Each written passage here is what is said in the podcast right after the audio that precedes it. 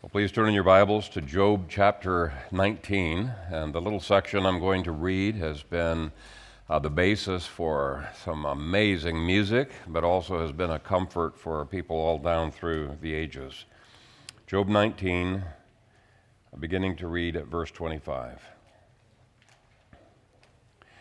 For I know that my Redeemer lives and he shall stand at last on the earth, and after my skin is destroyed, this I know, that in my flesh I shall see God, whom I shall see for myself, and my eyes shall behold, and not another. How my heart yearns within me. Father, I thank you that from the beginning of creation, even with Adam and Eve, your grace has been at work in the hearts of people. You have revealed yourself to, to people. Uh, you have drawn people to yourself. And uh, it is our desire that our hearts would be drawn even closer to you as a result of digging into your word. Uh, may you anoint my lips and enable each one of us to, with discernment, uh, hear your word. In Jesus' name we pray. Amen.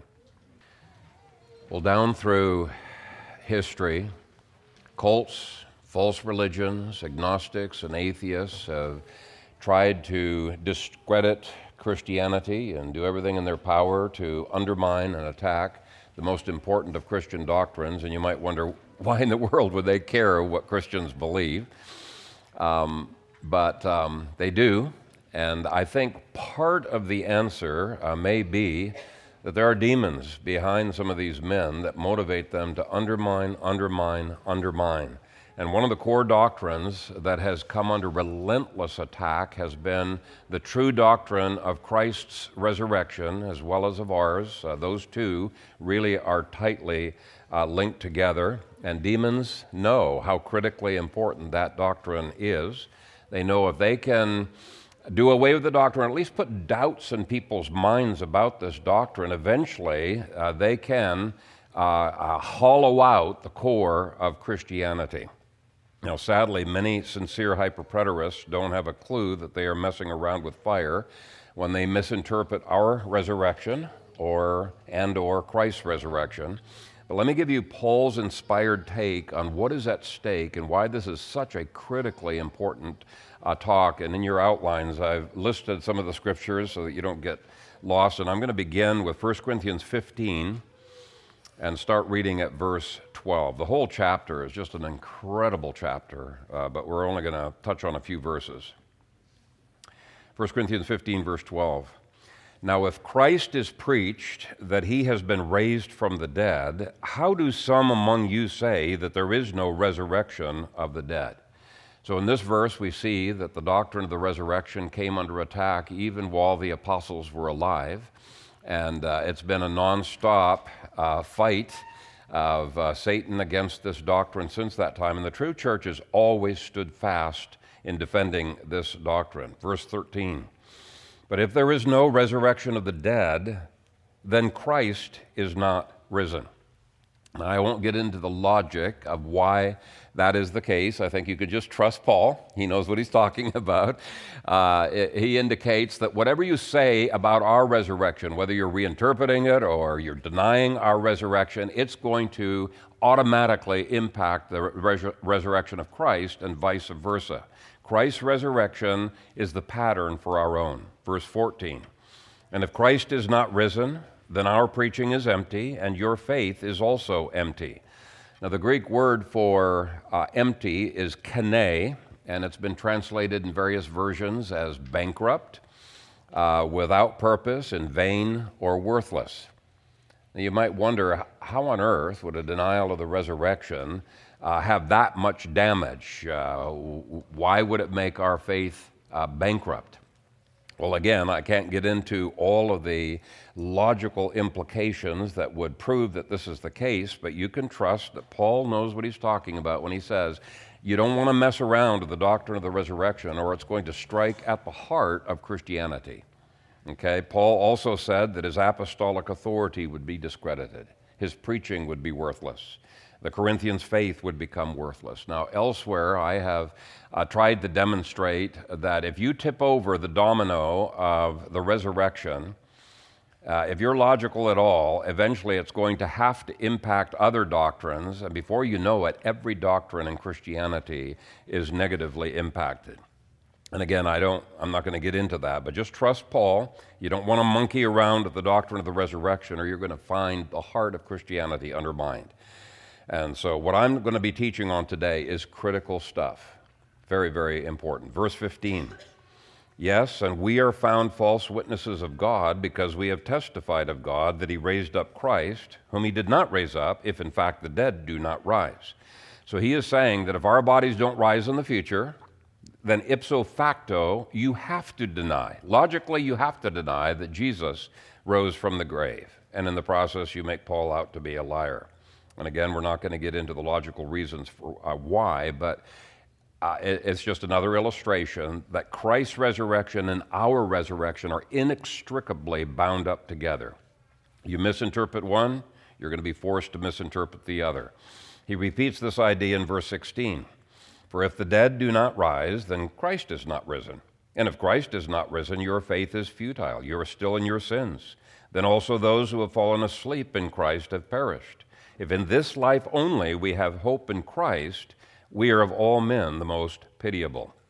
And the word for futile there is mataios, which means of no use, fruitless, or powerless. Now, I do want to clarify that the controversy that's been swirling around uh, Gary DeMar, um, they don't deny that we go to heaven. And uh, they say that they affirm a, uh, a resurrection. At least uh, some of them claim to believe in the resurrection of bodies, though uh, a good deal of them say that it's a corporate resurrection. Our bodies, we want to discard them. We're not interested in them, they say. Uh, what do they mean by the corporate uh, body view? Uh, they mean that the church got resurrected when Jesus got resurrected, so we're now seated with Christ in the heavenlies. That's all that matters. Okay? But there are some who say, no, the moment we die, we get a resurrection body. And uh, yet they say that that body is a completely different body than the ones that we are in right now. Uh, no connection, and it, it is not a body that has flesh and bones. Now, that's a complete misuse of the word resurrection. It's not a resurrection of anything, it's uh, uh, something new that's happening in their view. The true doctrine of the resurrection says the very same body that Jesus lived in on earth for three decades was the body that was resurrected and transformed.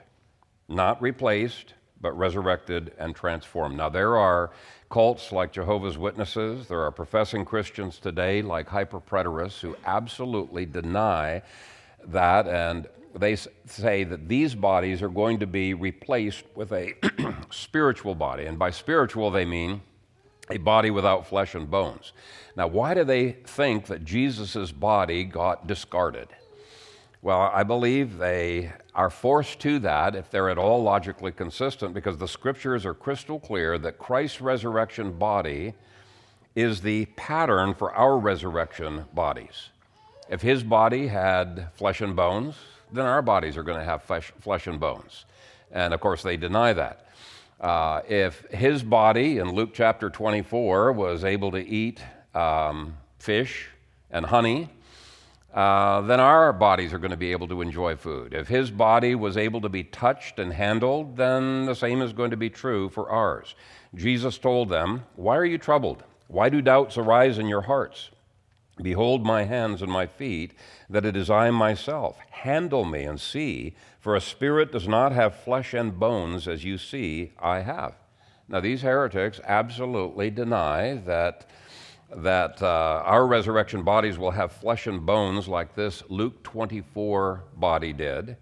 And so the more consistent ones are forced to say Christ at some point replaced that body with a fleshless body, a boneless body, what they call a spiritual body. And by that term, spiritual body, they mean something completely different than what the Apostle Paul uh, meant by that. What they mean is a body made of spirit, an incorporeal body, a boneless body, okay?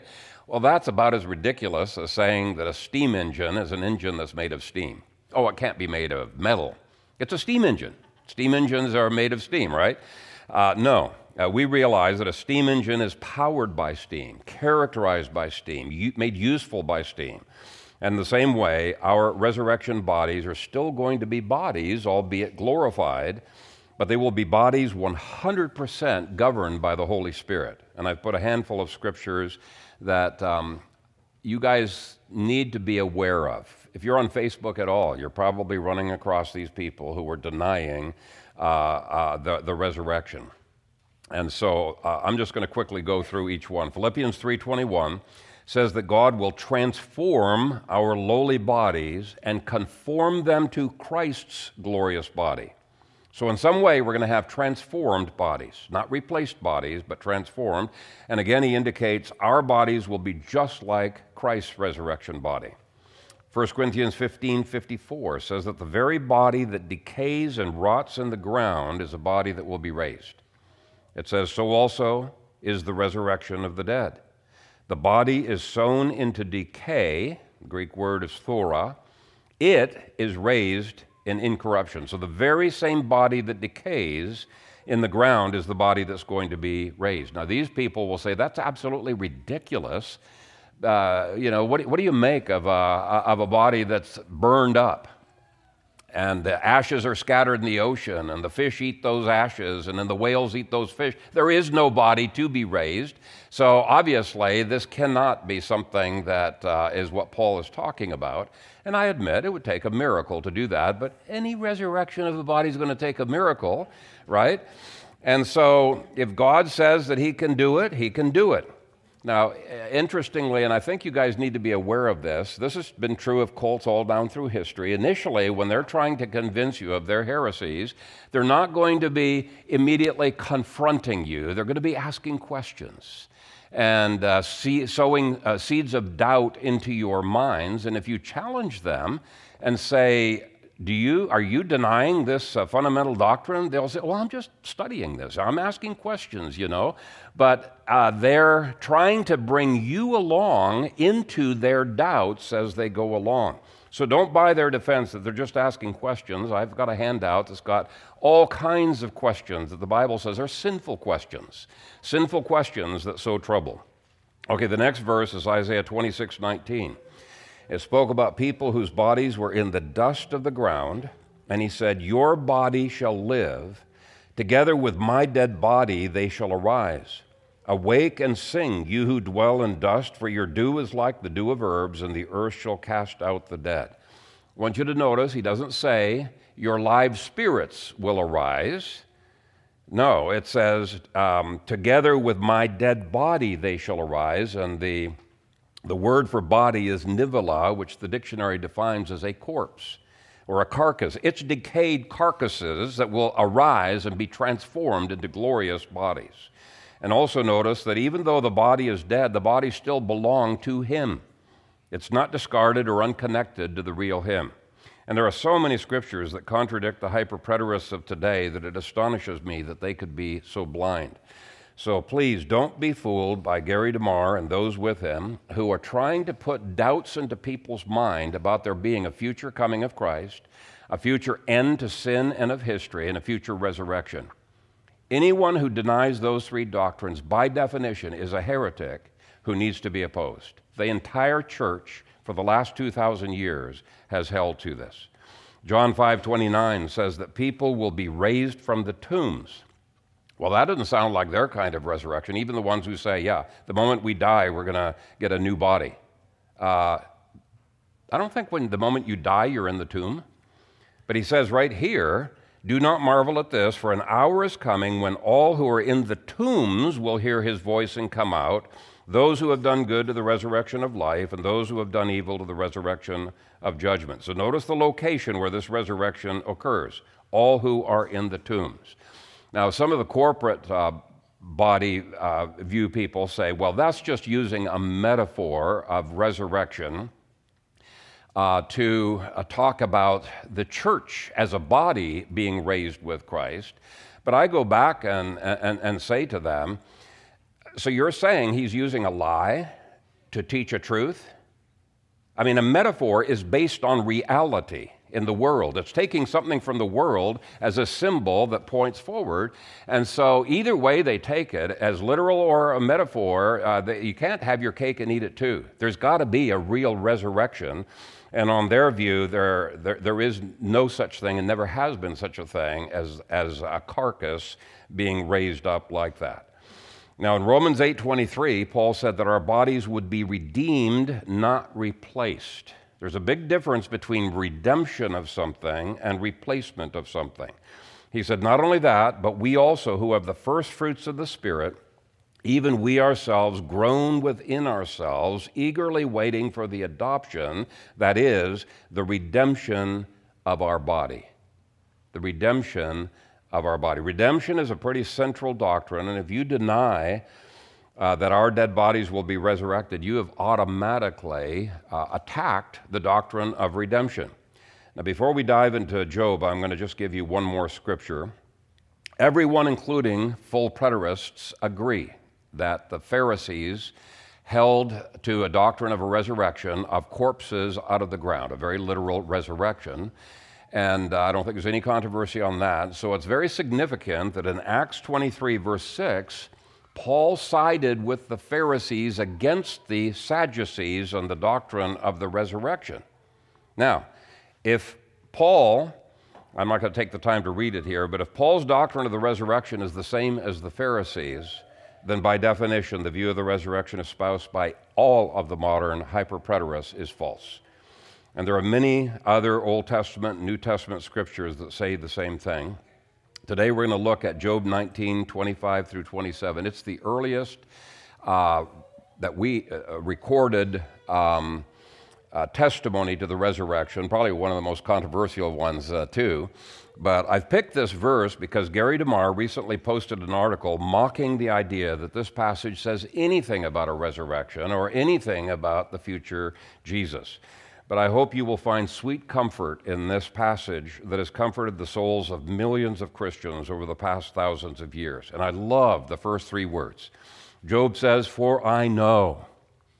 He was not confused. The resurrection was something that Job was absolutely confident about. In fact, the Hebrew is particularly strong because the placement of the word for the I at the beginning emphasizes something. And so uh, one commentary translates the Hebrew this way I have a firm and full persuasion. There's no doubt in Paul, on Job's mind as to what he was about to say. And I believe the reason that there was no doubt in his mind was uh, he was a prophet. God had revealed to him uh, by his inspiration all kinds of uh, doctrine long before the time of Moses. Hebrews 1 uh, talks about that. And this is why I think it's uh, absolutely ridiculous for hyperpreterists to claim that there is absolutely no way that Job would have known about a resurrection or would have known about a future uh, Messiah being a God man uh, because didn't, he didn't have any scriptures uh, to which to appeal to. Um, there are brands of biblical theology that do the same thing. They think that people knew next to nothing prior to the time of Moses. Why? Because in the first chapters of Genesis, we have hardly any information. Well, that's not the only things that they knew. They had all forms of uh, revelation uh, according to Hebrews 1, verse 1. I'll just give you one example. Jesus said, Your father Abraham rejoiced to see my day, and he saw it and was glad. How did Jesus know that Abraham saw his day and was glad about it. What scripture did he have to appeal to? Well, he knew it by inspiration, and actually, there's a number of New Testament scriptures indicate that the Old Testament saints, long before they even had a canon, had all kinds of knowledge about the things that we uh, take for granted today. Hebrews 1, verse 1. Anyway, let's move on. In Hebrew, the first thing that Job says that he knows is that he has a redeemer. Now, the Hebrew word for redeemer here is Gaal, which means a kinsman redeemer. By definition, you cannot be a kinsman redeemer unless you are a human who is related in some way to the person being redeemed. The, the, the, word actually makes no sense whatsoever unless it's applied in some way to a human related to mankind. Now, of course, Gary DeMar's article emphasizes that fact. The critics who say this says nothing whatsoever about Jesus say, oh, easy. This is just one of Job's uh, relatives whom he was hoping would be a kinsman redeemer who would come to his rescue. And I'll explain in a bit why that is absolutely impossible. But I do think it is useful to dig into the meaning, the normal meaning of the term, like they do, uh, because once you understand the literal meaning of this term and you apply it to Jesus, you will see it opens up the person and work of Jesus in a marvelous way. The Hebrew word is Gaal. In some contexts, it's pronounced Goel. And again, depending on the context, it's sometimes translated as kinsman redeemer, and sometimes it's translated as avenger of blood. Okay, it's exactly uh, the same word. So, what these hyperpreterists point out is that this term points to the most powerful relative in a clan who had responsibilities to act as a civil magistrate to avenge blood, but who was also wealthy enough to be able to pay off your debts if you were a slave, you know, buy you out of slavery. And I agree with that. That's exactly what a kinsman redeemer would do. He was able to protect you. If you were a widow without children, on certain circumstances, he could marry you and care for you. Um, and in the book of Ruth, Boaz was a kinsman redeemer. He bought back the land that Naomi had lost. He gave it as an inheritance to Ruth's son. Now, if I can prove that Job is referring to Jesus as the kinsman redeemer, then this word Gaal is an incredibly rich concept that shows all that Jesus did for us. He purchases us out of slavery. Are you enslaved to drugs or to porn or to something else? Well, Jesus can liberate you from that bondage. Jesus purchases our inheritance for us. He marries the church. He protects us from our enemies. He is the avenger of blood to whom we can appeal uh, for vengeance.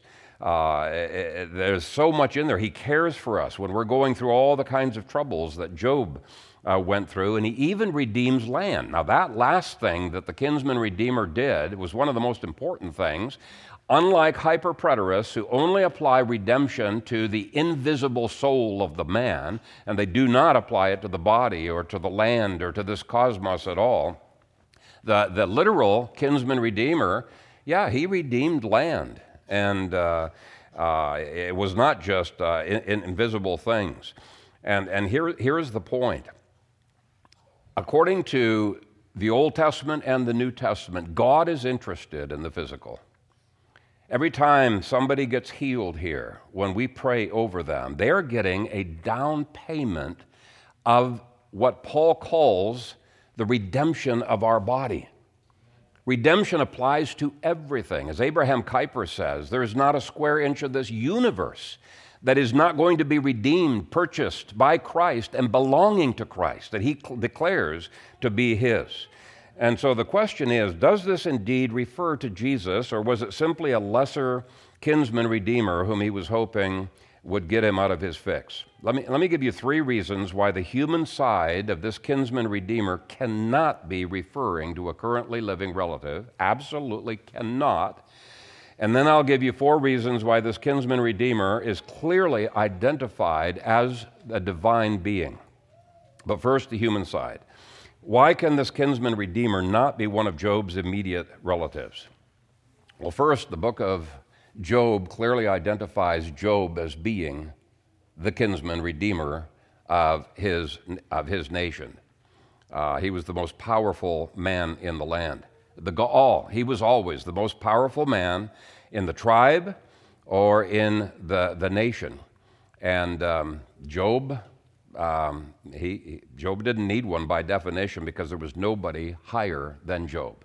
Uh, when we did the overview of uh, the book of Job, I showed he was the king of Edom. So there was nobody over him. By definition, there couldn't have been a kinsman redeemer who was a civil magistrate over top of, of Job. Um, in fact, it says in chapter 1, verse 3, he was, quote, the greatest of all the people of the East. And so, by definition, he could not have had a kinsman redeemer um, over him as merely a human relative. Whatever redeemer this was, it was a very unusual redeemer. It was someone more powerful than Job. Get that? More powerful than Job. Second, Job states that whoever this Redeemer was, he was already his current Redeemer. He's not hoping, okay, now that I'm poverty stricken, I need to have some Redeemer in the future. Uh, no, he's already Job's Redeemer. Okay, so that makes no sense if he's just one of Job's relatives. He calls him my Redeemer and says that he was living. In other words, he's not going to become a Redeemer once that person finds out about Job's situation. He's already acting as a Redeemer in Job's life. Third, chapter 42, verse 11 makes clear that there was no one person who redeemed Job out of his poverty. He was poverty stricken, everything was removed. But instead, since he didn't have a kinsman redeemer, it says that each and every relative came by and gave him a piece of silver and or a, a ring of gold. So that proves that there was no one person acting as a kinsman redeemer. Instead, all of the relatives kind of helped out. But there are additional four proofs that destroy Barnes's thesis in Gary DeMar's article. And I should have pointed out earlier that uh, Gary DeMar's article that mocks our position extensively quotes from Albert Barnes to prove that this passage is not talking about a resurrection at all, certainly not talking about the resurrection of Jesus. And I don't understand why on earth he would appeal to Barnes because Barnes was a substandard theologian who twice was convicted of heresy by the synod of the Presbyterian Church, not the lower presbytery, but by the synod. And he was convicted of heresy because he denied quite a number uh, of doctrines like uh, original sin. Uh, he denied the imputation of our sins to Christ and the imputation of Christ's sins to us, and other doctrines that Charles Hodge opposed. Like, for example, he held to higher, uh, he held to the Greek um, critical theory. But hey, Bad theologians can also have good exegesis on occasion, so I'm not going to discount the exegesis that he and Clines and other commentators have given to prove that this Redeemer could not be divine, because they have somewhat credible arguments. I'm going to give four counter arguments that this Redeemer was indeed divine. If you want to read more, uh, you can go to John Hartley's uh, commentary in the New International Commentary Series. And he, he actually gives five more proofs that I'm going to give this morning. I think altogether is about nine uh, proofs that this Redeemer had to be divine.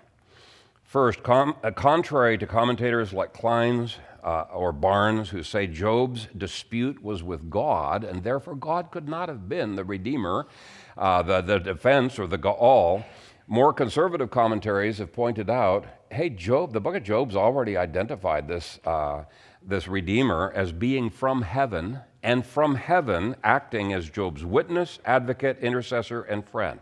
He's already been identified.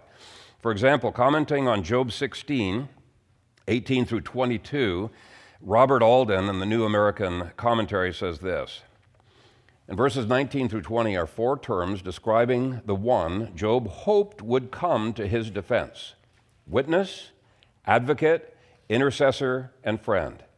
All these terms can and do apply to human beings elsewhere in the Old Testament, but the prepositional phrases in heaven and on high push the interpreter to think in terms of a divine Redeemer. There is the word for advocate. As Hartley explains, the best candidate for this witness advocate within Job's limited knowledge was God himself. The word intercessor is one who passes messages between those who cannot meet or understand each other.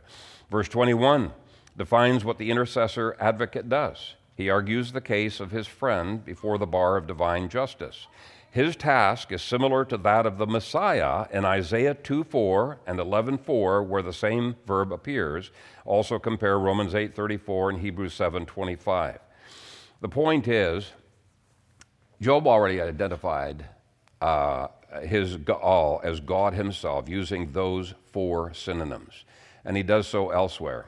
In chapter 17, verse 3, he uses language clearly associated with a kinsman redeemer, and he says, It's God who would put down a pledge for me and strike hands for me. Those are references to what a Gaal does. Elihu, the good counselor, speaks of God redeeming a man's soul from going down to the pit so that his soul sees the light.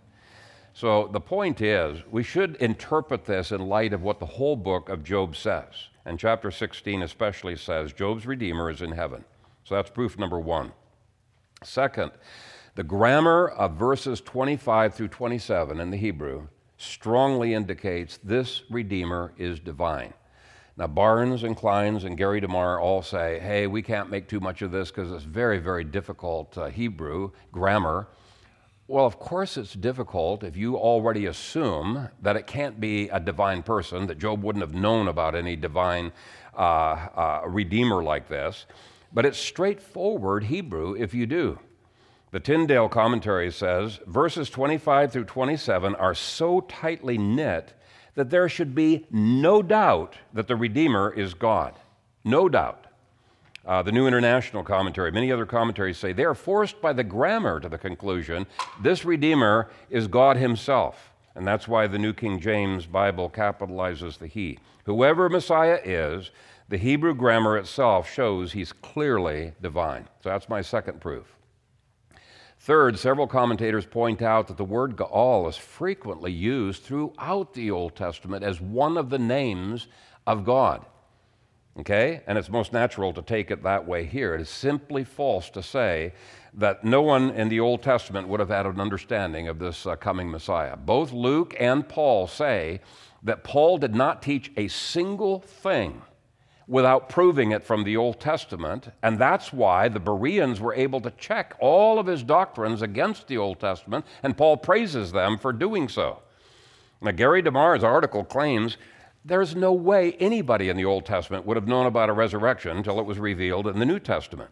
Well, that completely contradicts Paul, who said, To this day I stand, witnessing both the small and great, saying no other things than those which the prophets and Moses said would come. They did know about a kinsman redeemer, they did know about the resurrection in the Old Testament. Anyway, that was one of his names, and I think it's crazy that people try to put doubts into people's minds about that.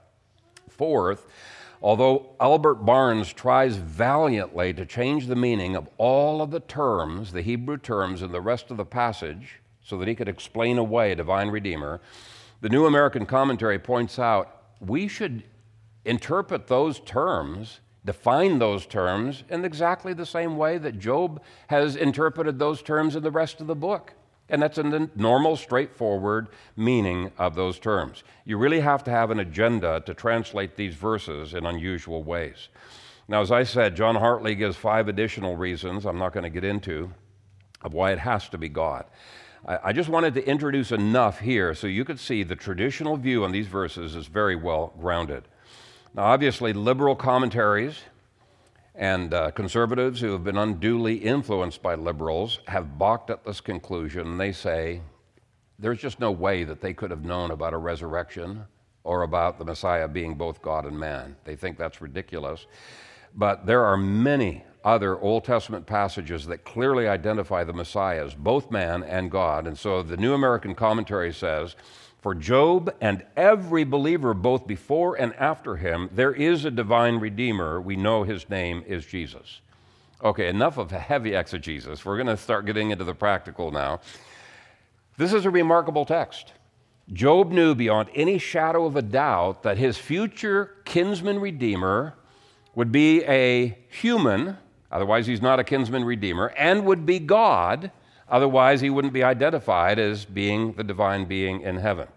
And I think it beautifully illustrates the fact that the Bible is revealed by God. Even though it was written by around 40 people and over a period of 1,500 years in different countries, it shows a unified view of redemption. I, there's no way that Job would have come up with what we're going to be going through now uh, on his own. And we too have a revelation from God that gives us a certain and absolute knowledge. If God says it, we can believe it. Uh, we can believe something as incredible as the fact that Jesus was both God and man. Now, the third thing that Job knew beyond any shadow of a doubt was that Jesus was his own personal Savior. He calls him my Redeemer. It's not just a Redeemer of a corporate entity, you know, where maybe our, us as individuals is lost. No, he, he's a Redeemer of each of us individually, and he knows each of us individually. It's amazing thing to read about Boaz redeeming Ruth and Naomi. It shows such selfless love. But you know what? When God sends His Holy Spirit into your heart and unites you to Jesus, you're not only able to say to Jesus, You are mine, but you're able to say to the Father, Abba, Father, Daddy, Father. I mean, that's the kind of personal relationship that, uh, that he had. It's a personal trust. It's not just a historical faith. Yeah, I believe that happened in history. No, it's right now a personal trust in Jesus. And this was not just a future Redeemer who did not exist. If it was just human, then, then he wouldn't be living then, he would be coming into existence in 2,000 years. But Job says, I know that my Redeemer lives, and the text means he's alive right while Job was speaking. The coming Messiah is a living being that Job had intimate communion with in chapters 1 and 2, and he knows his name. In chapter 12, verse 9, he calls him Jehovah or Jehovah or Yahweh, however you want to pronounce that. And in chapter 29, he remembers the sweet fellowship that he had with God. Let me read Job 29, 2 through 5. Oh, that I were as in months past, as in the days when God watched over me, when his lamp shone upon my head, and when by his light I walked through darkness, just as I was in the days of my prime, when the friendly counsel of God was over my tent, when the Almighty was yet with me. And I love that phrase in verse 4 when the friendly counsel of God was over my tent.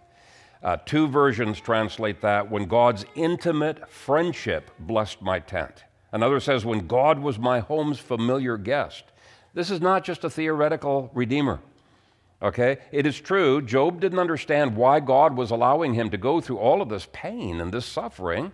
He was tempted to complain, but he was never tempted to deny the existence of God or to deny that God was his friend or to deny that he was a kinsman redeemer. He trusted the word of a God who cannot lie. Can we do any less? But then comes a remarkable phrase he could not have known apart from divine revelation. He says, And he shall stand at last upon the earth.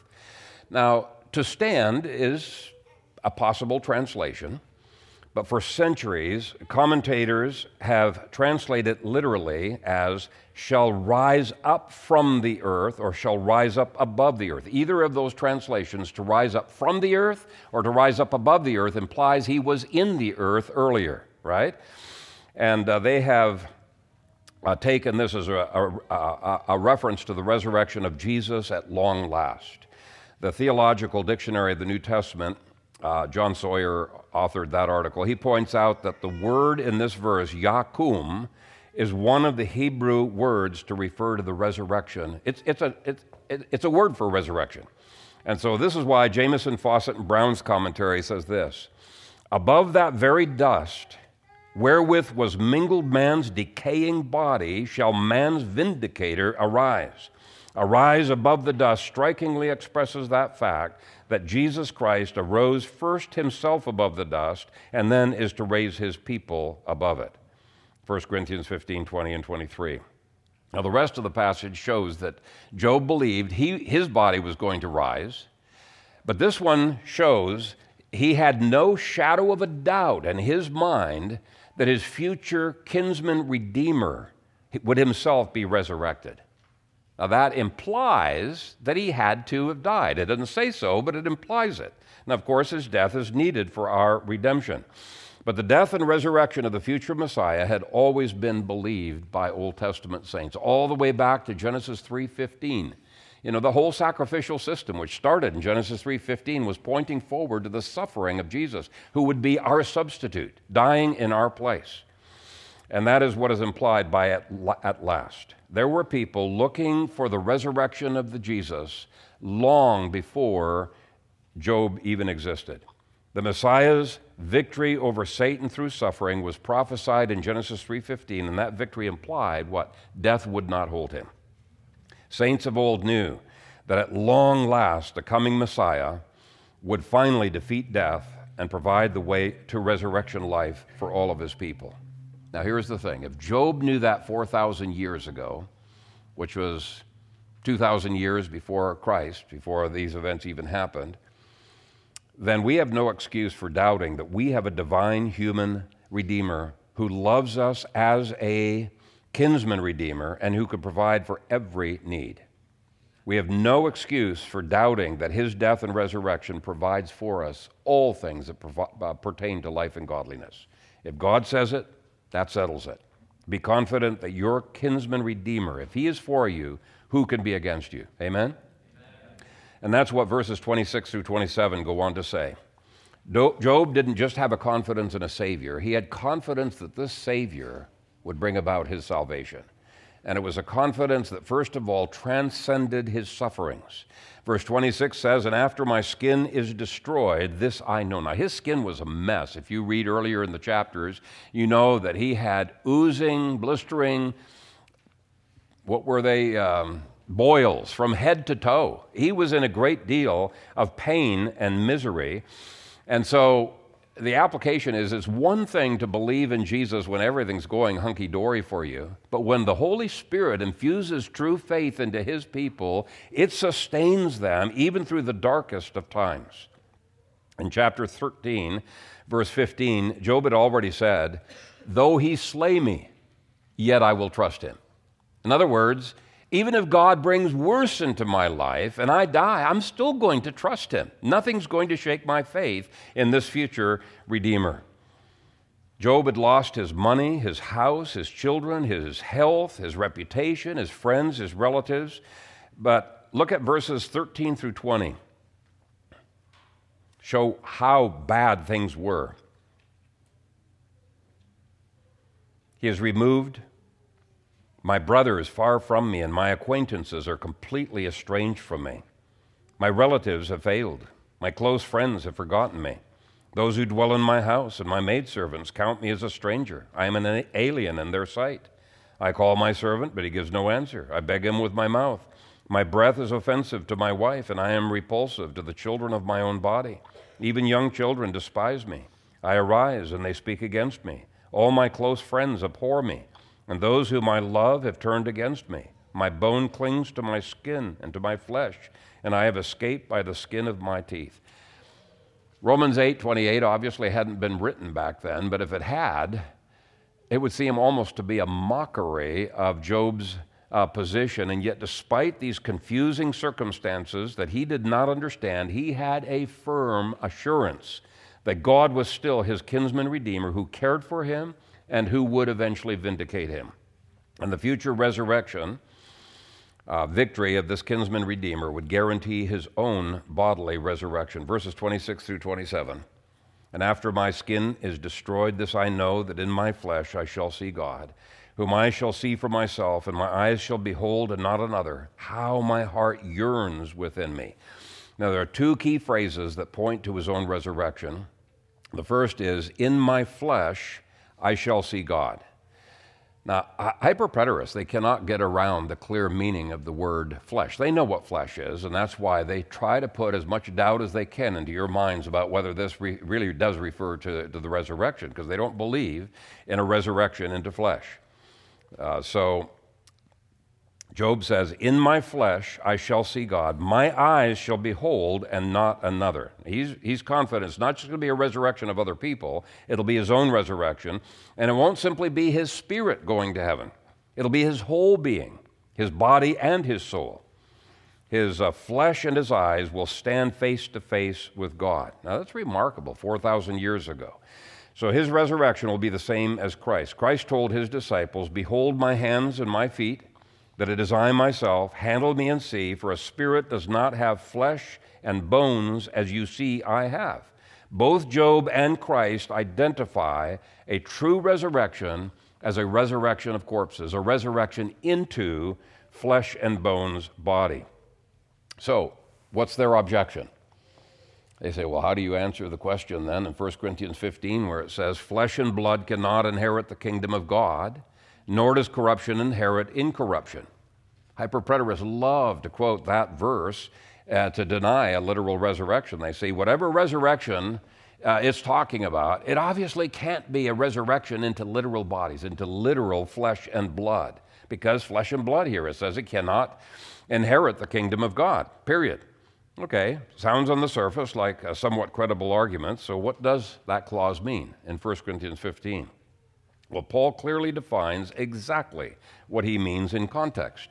And over and over, his clarifications completely contradict hyperpreterism. In verse 39, he says, All flesh is not the same flesh. He's not denying our resurrection bodies will have a flesh. He's just saying it'll be glorified flesh, right? Our unresurrected, corruptible flesh cannot inherit the kingdom of God, but glorified flesh can. In the next verse, Paul explains what he means by different kinds of flesh by saying the celestial body will be far more glorious than the terrestrial body.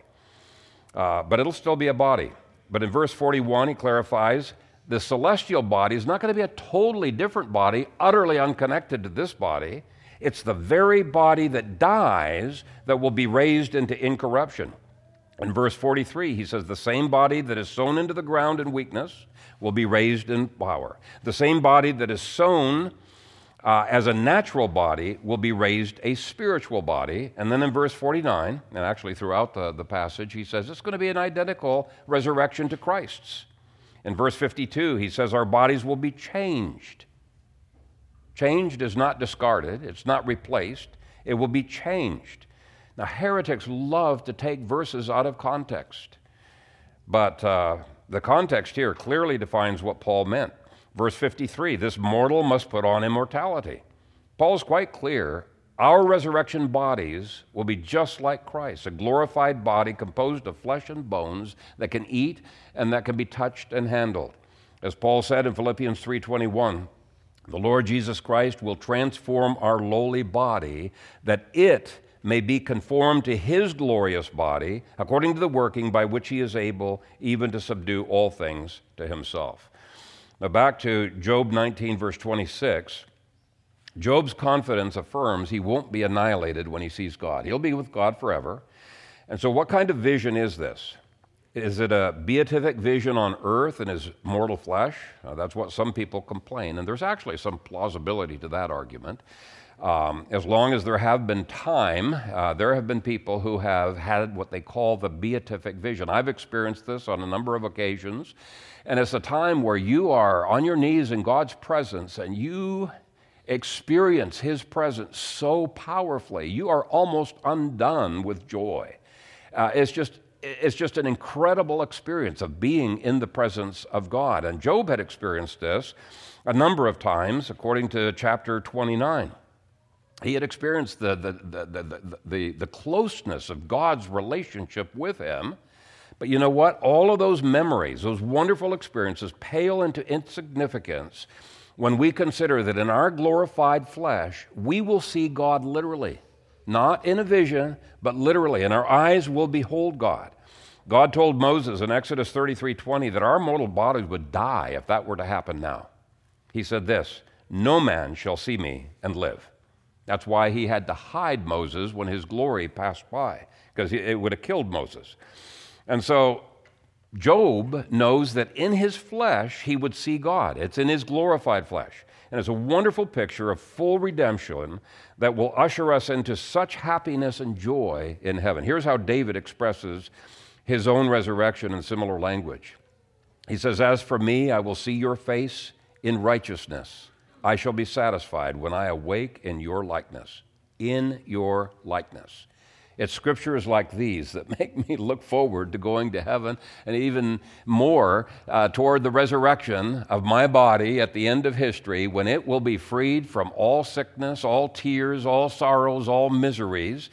Uh, every tear will be wiped away. I mean, it, it, it's something ought to make us say, Yes, hallelujah, Lord. We look forward to that. Glory be to God. And I believe that is why Job ends these verses with the words, How my heart yearns within me. Those words show that this was not just an academic uh, confidence in his mind. It was a confidence so deeply impressed into his soul and made him yearn for the day when he would be in his resurrection body forever done with boils and sickness and pain and sorrow and sin. He says, How my heart yearns within me. I know this has been a bit more of an academic sermon in some ways, but I hope at least it stirred up within you a yearning to know your kinsman redeemer better. Paul said that this yearning had never ceased in his life. His aim every single day of his life was that I might know Christ and the power of his resurrection. Amen? And, and, and, the reason I know is every day of his life, including the miserable days, is he explicitly connects it to his sufferings. Here's how he words it that I may know him and the power of his resurrection and the fellowship of his sufferings, being conformed to his death. I mean, he didn't even want to experience death apart from union with Jesus. Paul could say in the midst of his sufferings, I know that my Redeemer lives. In the midst of his sufferings, Job could say, I know that my Redeemer lives. And I want you, with a loud voice, unitedly, to say, I know that my Redeemer lives. Let's say it together. I know that my Redeemer lives. So when, when Satan tries to get you down, what do you say? I know that my Redeemer lives. What do you say when you're sick and you're feeling miserable? I know that my Redeemer lives. What do you say when it seems like Romans 8:28 is simply not true in your life? Nothing's working together for my good. You say, "No, get behind me, Satan. I'm not going to think that. I know that my Redeemer lives." When we're miserable, when we're doubting our salvation, what do we say? I know that my Redeemer lives. Amen. Let's never forget that. We have a kinsman Redeemer who is so closely connected to us. He identifies with our sufferings. He knows what we go through, every problem. And he's a kinsman redeemer who is also divine, who is so powerful that he can meet all your needs according to his riches and glory. He's a kinsman redeemer who was raised from the dead. He triumphed over every principality and power, including the demons who were afflicting Job in this book. And I can guarantee you, brothers and sisters, since this kinsman redeemer is for you, no one can be against you. So let's go to this awesome God and just praise him.